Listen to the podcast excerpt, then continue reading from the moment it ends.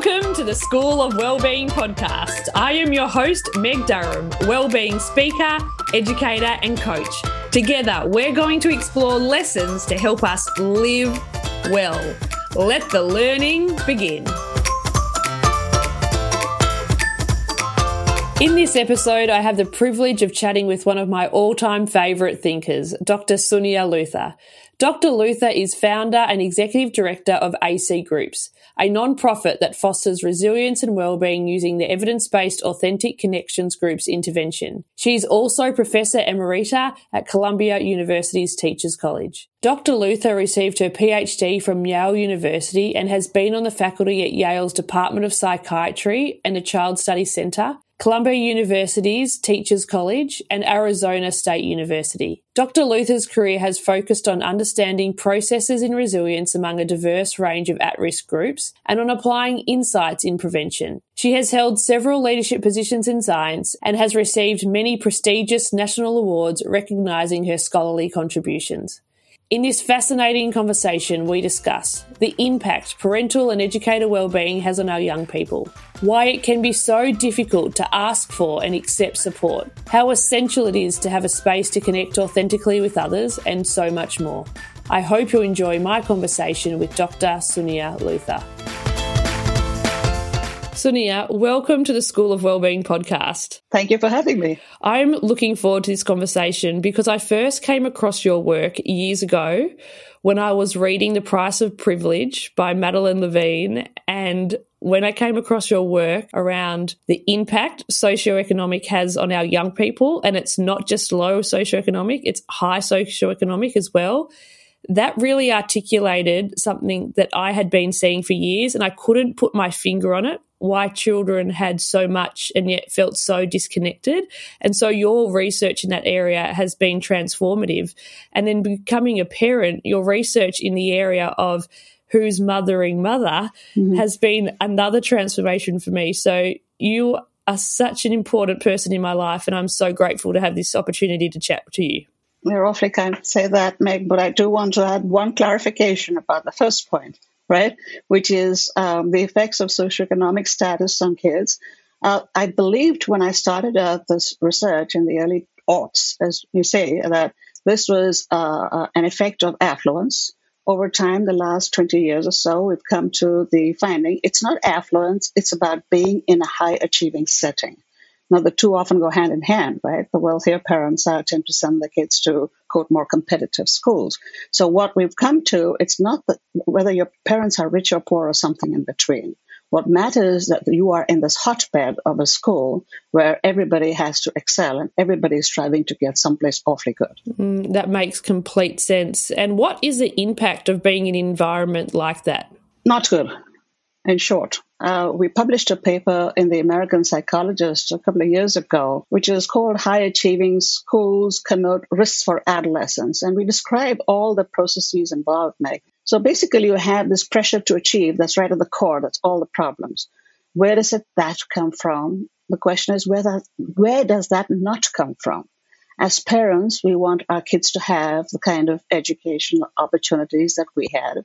Teachers and coaches want the kids to excel peers are constantly comparing themselves with each other. And at least in the US, the college acceptance system is so draconian from the point of view of the kids, you know, selectivity rates going down and so on.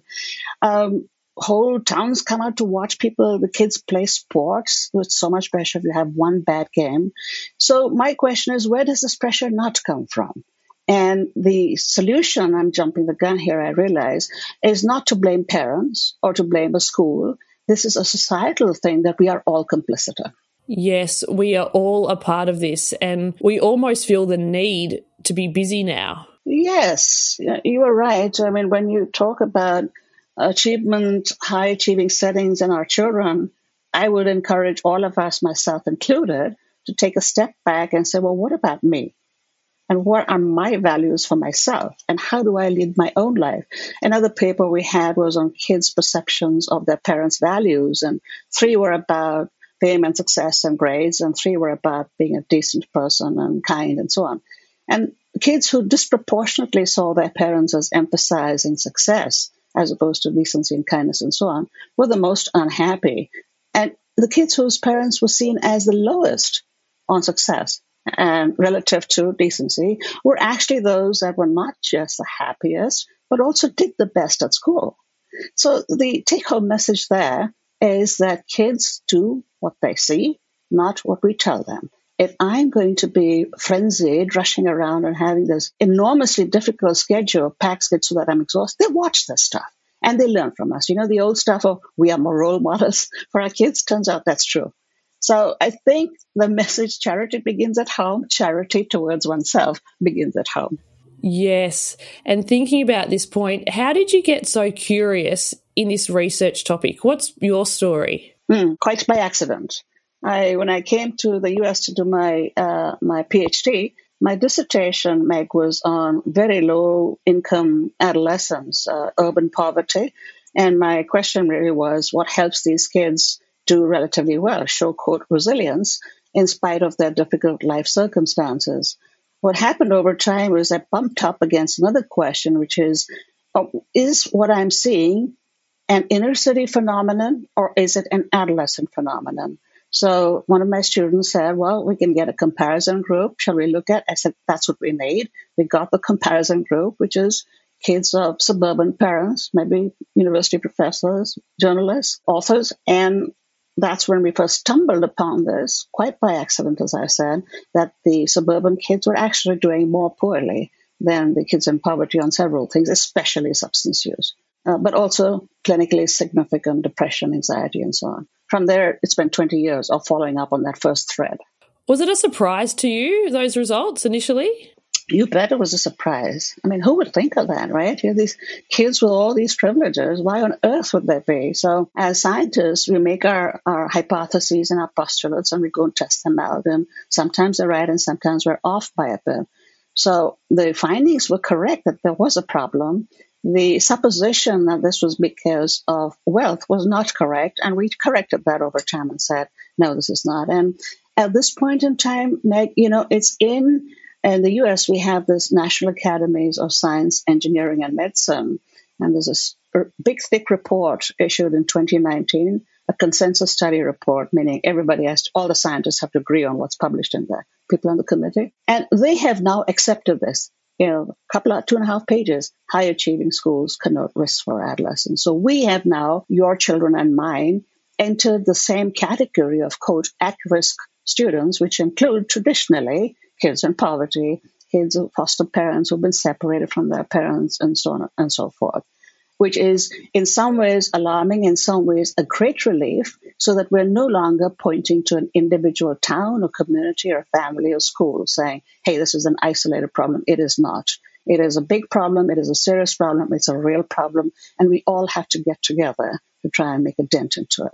For me, the beginning comes with, as you well know, starting with the people who take care of these kids, starting with the grown ups. Yes, and that is my number one focus is if we want our young people to be well, to be able to function, to be able to solve problems, we need to be the examples. We need to walk our talk. And it's so often that we say so much about well-being, about resilience, about being mindful, about slowing down. And students and young people are marinating in adults that are just rushing and busy. Correct. You're absolutely right. So I, I, tell you again, I started this work, Meg, with moms because moms are usually primary caregivers. And parenthetically, this is also in the National Academy's report that if you want a child to do well, your first job is to make sure the primary caregiver, who's usually the mom, is doing well. And that happens by supporting this primary caregiver. So that's now, again, a thing. It's a thing in science, developmental science. We're not looking at particular parenting behaviors or do this or don't do that. We're just saying, you, Meg, are you doing well? Are you happy or at least okay? That's what we want to achieve, right? So backtracking again to the early aughts, I had this study with a very different demographic of moms these were substance abusing mothers with histories of addiction to heroin, for example, in methadone maintenance.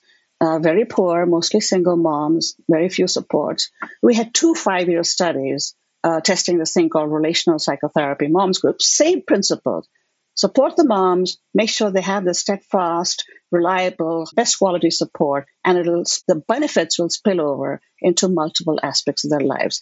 And the findings showed pretty much that in, in both these five-year studies. Now you fast forward to 2013, 14, and I moved from Connecticut to New York to Arizona. And so I, I really would like to test this out with a different population of moms. And a colleague suggested, well, how about physicians? They're under awfully high stress. It's a very demanding job, great burden of caregiving. I said, well, but that's perfect.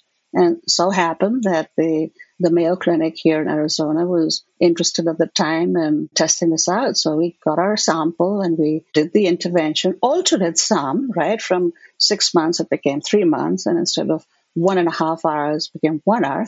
Altered it some, but it was basically the same principle that, that we had. So another thing I might add there, Meg, before I forget, which is another big alteration.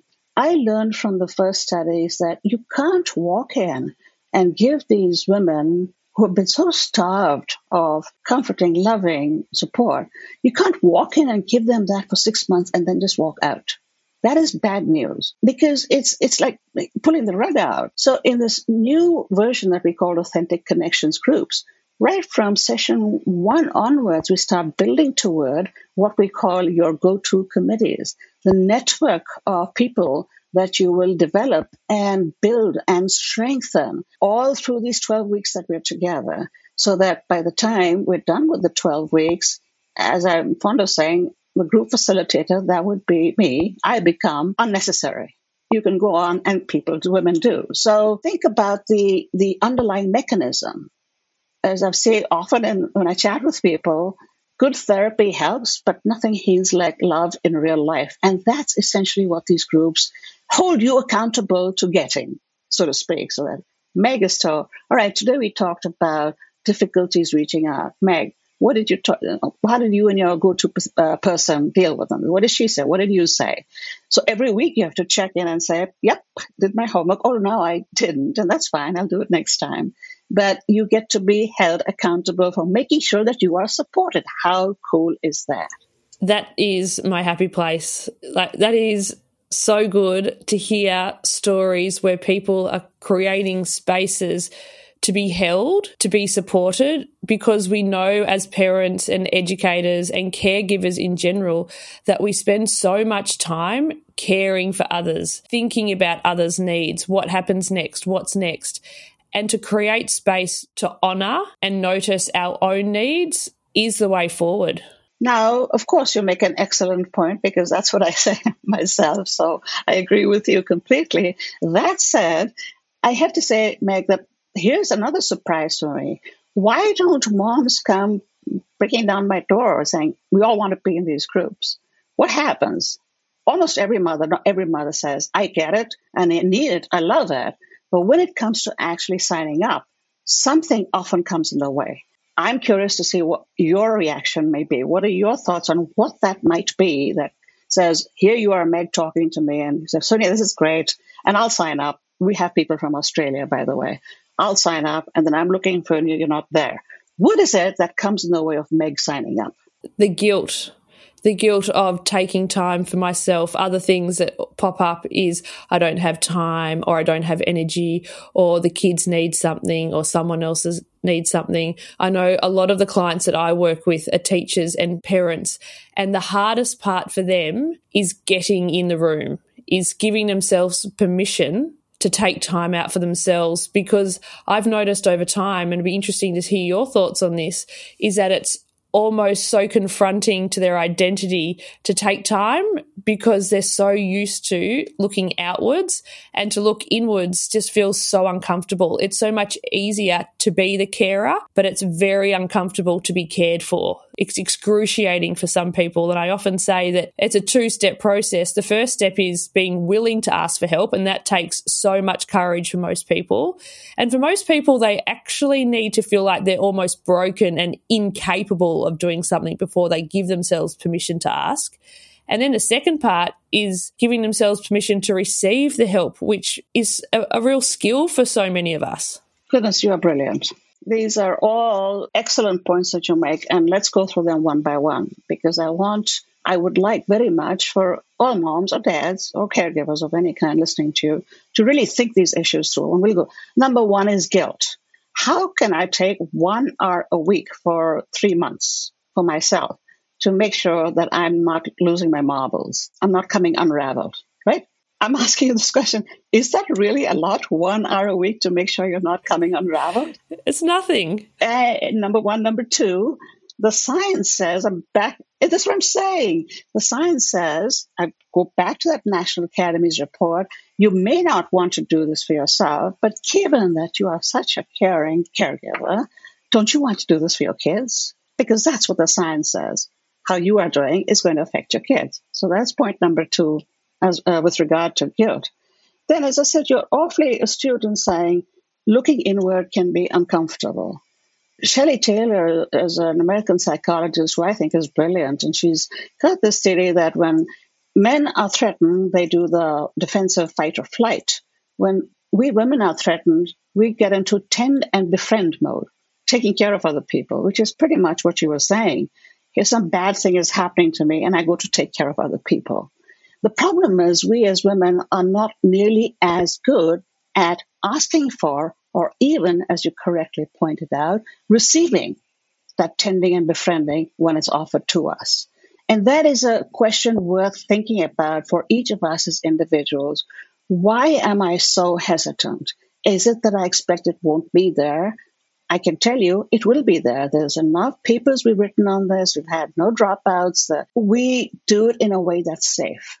So don't feel like this is going to be so painful. In fact, Meg, we tell people we never go to a place where you might leave the room feeling raw.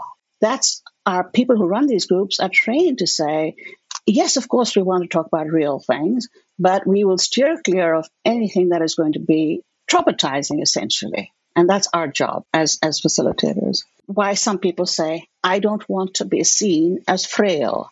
I don't want to be seen as needy.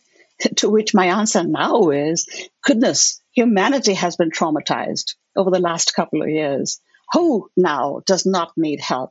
And as I said, certainly not I. I certainly do. Even if you say, well, thank you, Suniya, I got a great spouse. I got a great sister. I got a great circle of friends. They're all very loving. So I'm not sure I really need extra support. I said, fine. Are you empathic?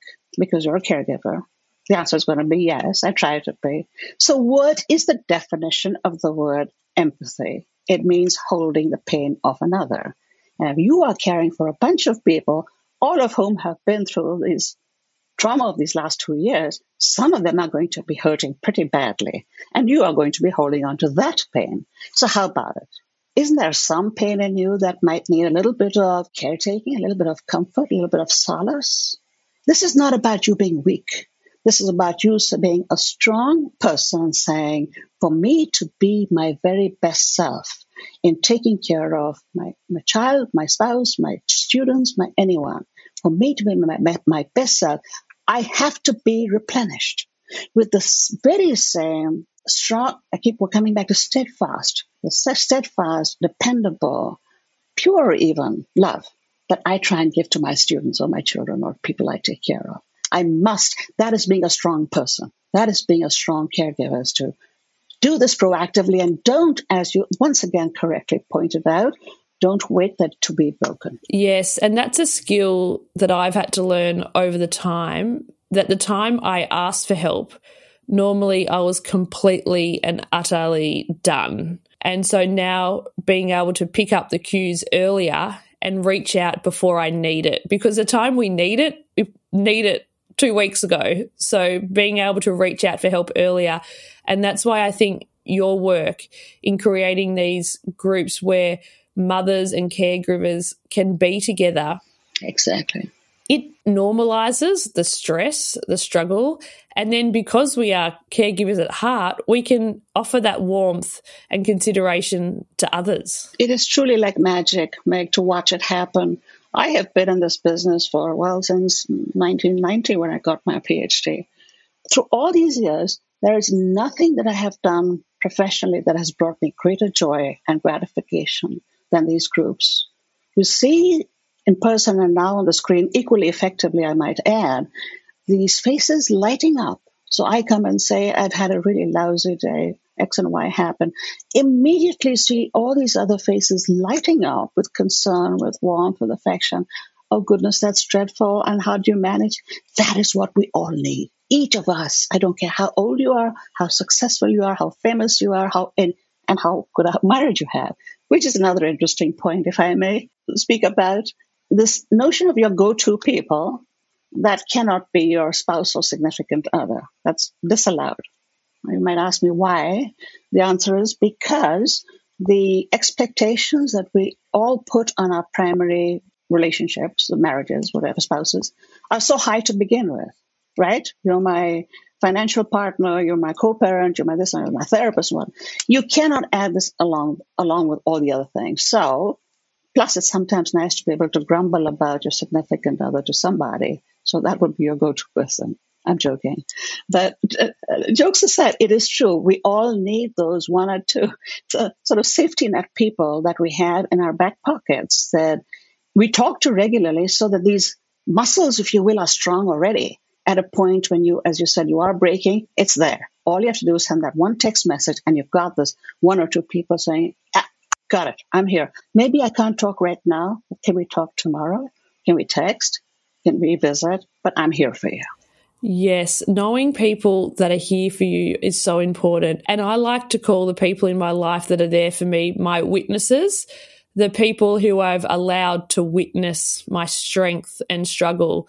And so when I am struggling, the people that I can call and let them witness my struggle. And also the people that I can call when things are going well too, that they're there for the ride. They're there for the ups and downs. You are right. In fact, once again, you've hit upon something important in psychological research, which is people whom you feel truly loved by are not just those that empathize with your pain and are supportive, but equally, if not more sometimes, rejoice in your successes and your happiness. Just because you are happy, I am. That makes us feel very loved uh, uh, and, and, and valued.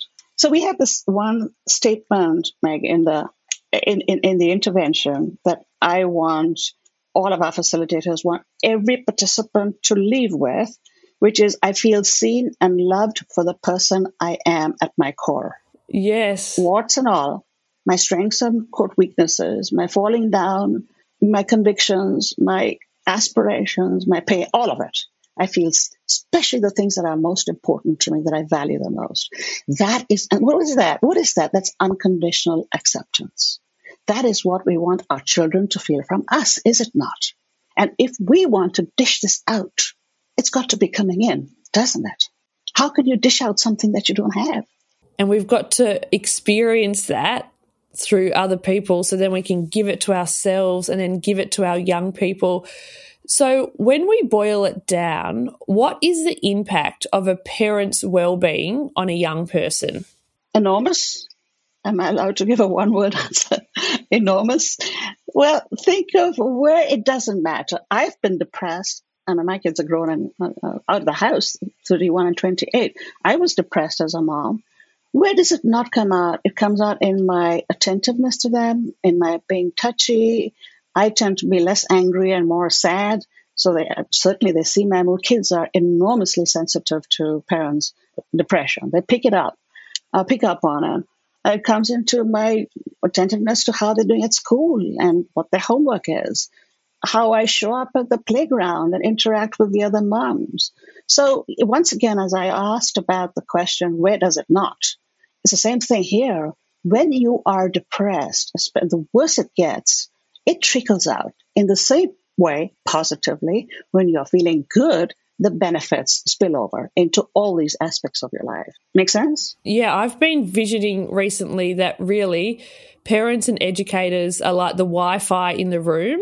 They set the tone in how much they've got to give. And so if they're on the old dial up internet where it takes a little while to get a response, or if they got broadband, and I know for me, that I've learned over the last few years that I'm a much more present and engaged mother, caregiver, wife, daughter, sister when I'm working.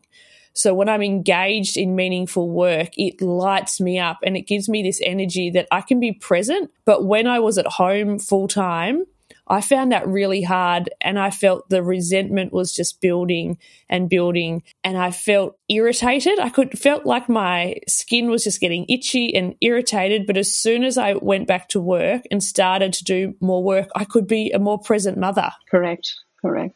And work is, again, having these multiple roles that we are in. If you feel good at work, it's wonderful, the feeling efficacious, the intellectual stimulation, the camaraderie, the fun, having the chat that you and I are having, many good things. But I hasten to add, but that does not take the place of being loved. Work is terrific, but that's in a separate bucket. We all still need this bucket of being loved, which takes me back to somewhere you mentioned, and I wrote it down. I wanted to come back to that, which is give it to ourselves.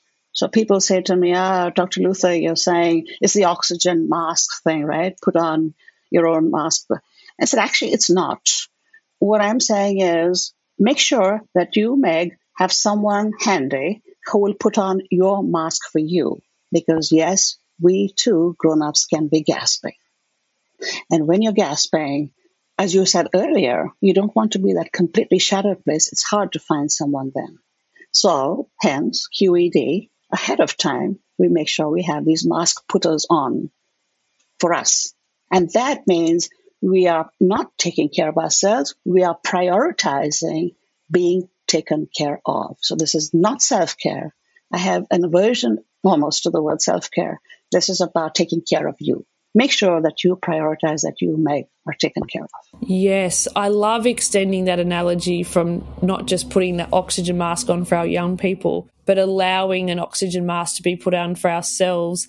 I think you'd get on really well with my mum because my mum is really passionate about this. She is a newly retired midwife and she worked for over 40 years with mothers in that first six weeks in the newborn phase. And her philosophy was always if we care for the mother, she will have the energy and the ability to problem solve for her baby. Let's not focus on the baby. Let's focus on the mother, get her rested, get her thinking, and it will work out well. Would you extend an invitation from me to your mom, please, and say, I would love to do a group for women our age who are retired or close to retirement, who've been through it all. We have a lot to say to each other and do for each other please extend that invitation if you would from me. Oh, yes. I'll extend that and she will be absolutely thrilled because there's so much knowledge that we can share through conversations. And that's why I love this podcast so much because we're having heartfelt conversations about topics that really matter.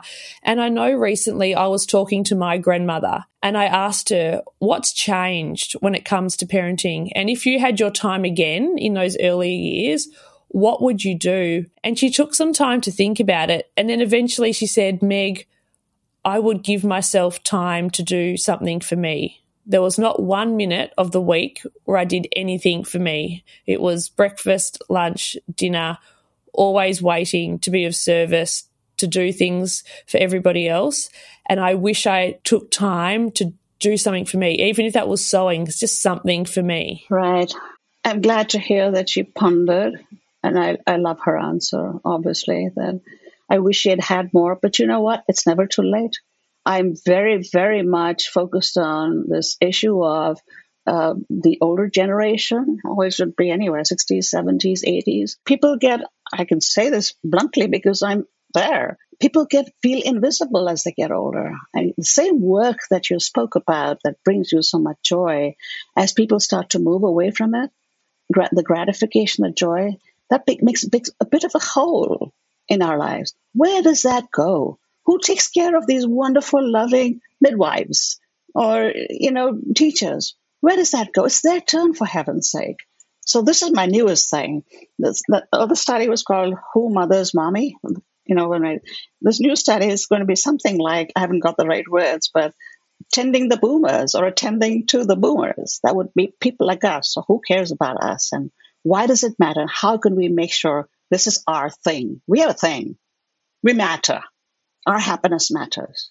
And here's what research science will tell us about it. Yes, your happiness absolutely matters. And I love that your curiosity takes you to these new chapters all the time, thinking about new ways of caring, new levels of caring. And for so many of us, this idea of parental well-being, teacher well-being, it feels like it's new, but for me, I feel like it's always been in the room. It's just now because of the pandemic, people are finally talking about it and listening. Have you noticed that? Yes. Uh, like as you said again, going back to your point about uh, looking in, as you put it so beautifully, can be uncomfortable and scary, right? The threshold is a little lower right now because the level of pain and trauma has been so high that our breaking point, if you will, comes much more quickly, which is very sad, but it gives people access to that inner self that they can they can then share. Um, the challenge is, Meg, to how do we come together and make it central to the conversation? It shouldn't be an isolated person here and there saying, Yeah, I get it. And when I say it shouldn't be an isolated, it should be how do we, as, for lack of a better word, womankind, I'm focusing on women for right now, come together and make sure this actually happens, which means dealing with all those obstacles that we put up for ourselves and the, I should say, excuses, the reasons we give, coaxing each other along saying, I know this is going to be good for you. That is something we can't do. I can't do this alone. I can write all the books and papers I want. I can't do this alone. We need to step up together to say, I love you, I love you, and I want this for you. Humor me. Make that my birthday gift. Be in a group. There you go. Be in a group. Yes, humor me. Come into the group. And I've often um, thought in my head, just like we have AA, we can also have like thrivers, like a thrivers anonymous or even unanonymous, just thrivers together. A program that I run is called Thrive by Design. Mm-hmm. And I've done it for a while now in schools working with teachers. So it's a program and there's content, but the thing that they love is the weekly group facilitated conversations. That's where you see the smiles and the shoulders drop and, oh, it's not just me and this is magic. And mm-hmm. one beautiful school that I worked with during the pandemic last year said, would you be willing to offer the same program to our parent community? And so I'm in the middle of that now, and they had 130 parents join for this program, and they are absolutely loving having a space once a week to hear some information, but then have a laugh and to realize they're not the only ones trying to juggle all the things. And a parent just last week said, From these sessions, I have learned that it's okay that the house is messy sometimes. It's okay that the house, it's a bit chaotic sometimes it's a part of it. And I've given myself more permission to be human. And I've in, I'm enjoying my parenting so much more just because I've heard other people's honest stories. Mm-hmm, mm-hmm. That's wonderful. I'm delighted to hear that and delighted that it's spreading. One thing that may differ, I don't know, you'll have to tell me if I'm right or wrong, is we do venture into spaces that are a little more troubling. They're relationship oriented se- every session. So, for example, one would be anger and the fact that it's not a pure emotion. Underneath is fear or hurt or uh, difficulties reaching out. So these push us to our next level, make us go, even this issue of connecting. So it's not just about, you know, my house isn't, uh, not to say that's not important, it's awfully important, but it's going to that next level. I want for you what you want for your child.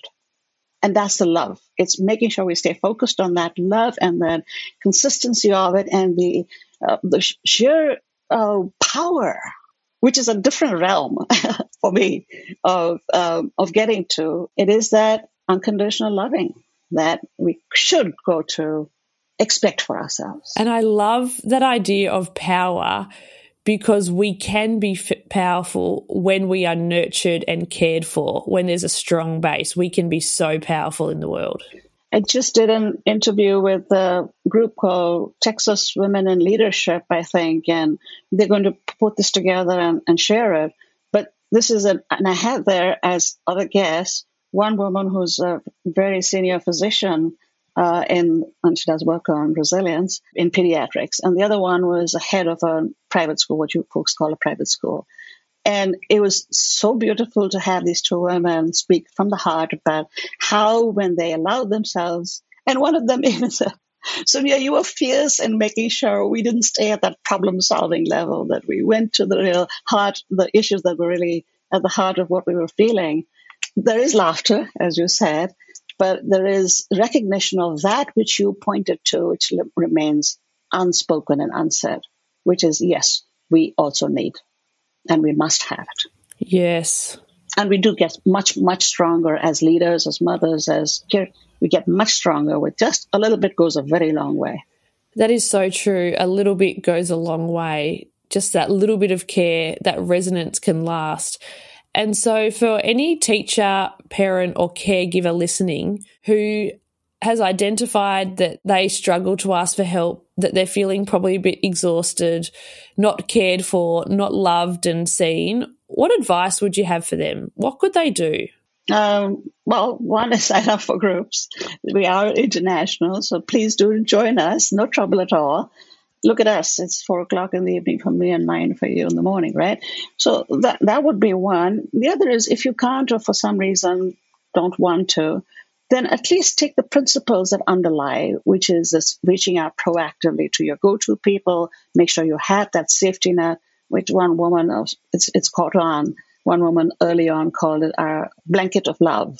Make sure you've got this blanket of love handy. So ask your, your best friends, ask your mom, ask your sister uh, to work with you on getting this thing, the safety net, this blanket ready ahead of time. And I would love to collaborate with you. You know, we could be doing this. To, we're talking to people in India and in uh, East Africa. Uh, so this is not. Oh, and this reminds me. You said Alcoholics Anonymous. My vision at one point, and still is, Mothers Anonymous, Teachers Anonymous, Dads Anonymous. We're working with men too now, and they're loving it, right? They're getting so much from it. So you've got exactly the right point. This is out there. It is love. It is free. As long as we put it together, get it organized, it can do just so much. And the proof of the pudding is in Alcoholics Anonymous, as you as you know. Look at how many countries and how many years and how many people, millions of people have been helped by it. The power of that love in the rooms. That's what they keep talking about the, the power of what's in the room, and that's it. Well, I shouldn't be said that's it because there are also some skills involved in staying away from stuff that's too traumatic. Also, it's not just the power, but that's what we capitalize on. That's the biggest part of it. Yes, getting ourselves into spaces where we can feel loved, receive support, and care. Suniya, you've given us so much to think about. To wrap up this really heartfelt and thought provoking conversation, I invite you to finish four sentences are you up for that? Sure. I am inspired by your grandmother. I'm inspired by women who've lived long lives and have produced generations like you. When my life feels hard, well, I try and do what I exhort others to do. I try and reach out before I get to a point of utter misery and say, I'm having a shit, pardon me, I'm having a really lousy day.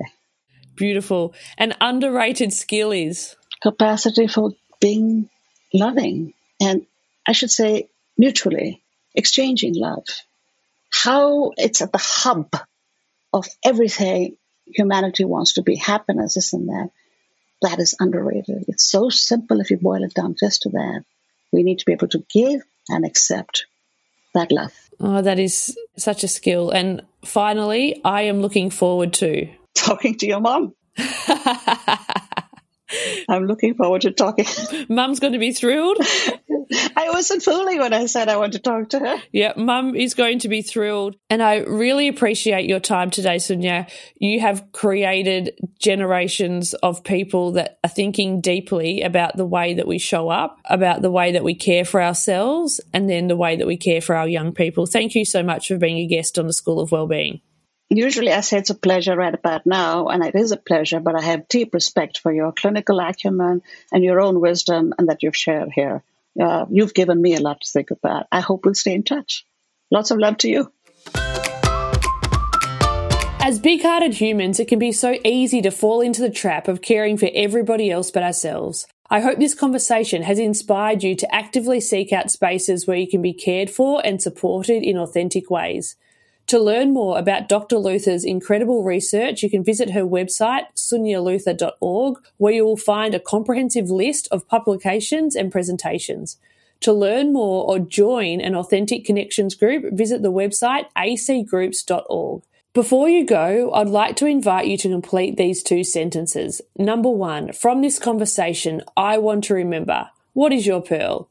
And number two, the action I'm going to take in the next 24 hours to support my well-being is. If you love the show, please rate and review on iTunes and Spotify and share with your family, friends, and colleagues. To learn more about how I can help you thrive, visit openmindeducation.com. There you can book me to speak at your next event or make an inquiry about our game changing workplace wellbeing program, Thrive by Design. You can find all the links from today's episode at openmindeducation.com forward slash episode 39. Thank you for listening to this episode of the School of Wellbeing, and I look forward to sharing more heartfelt conversations with you next week.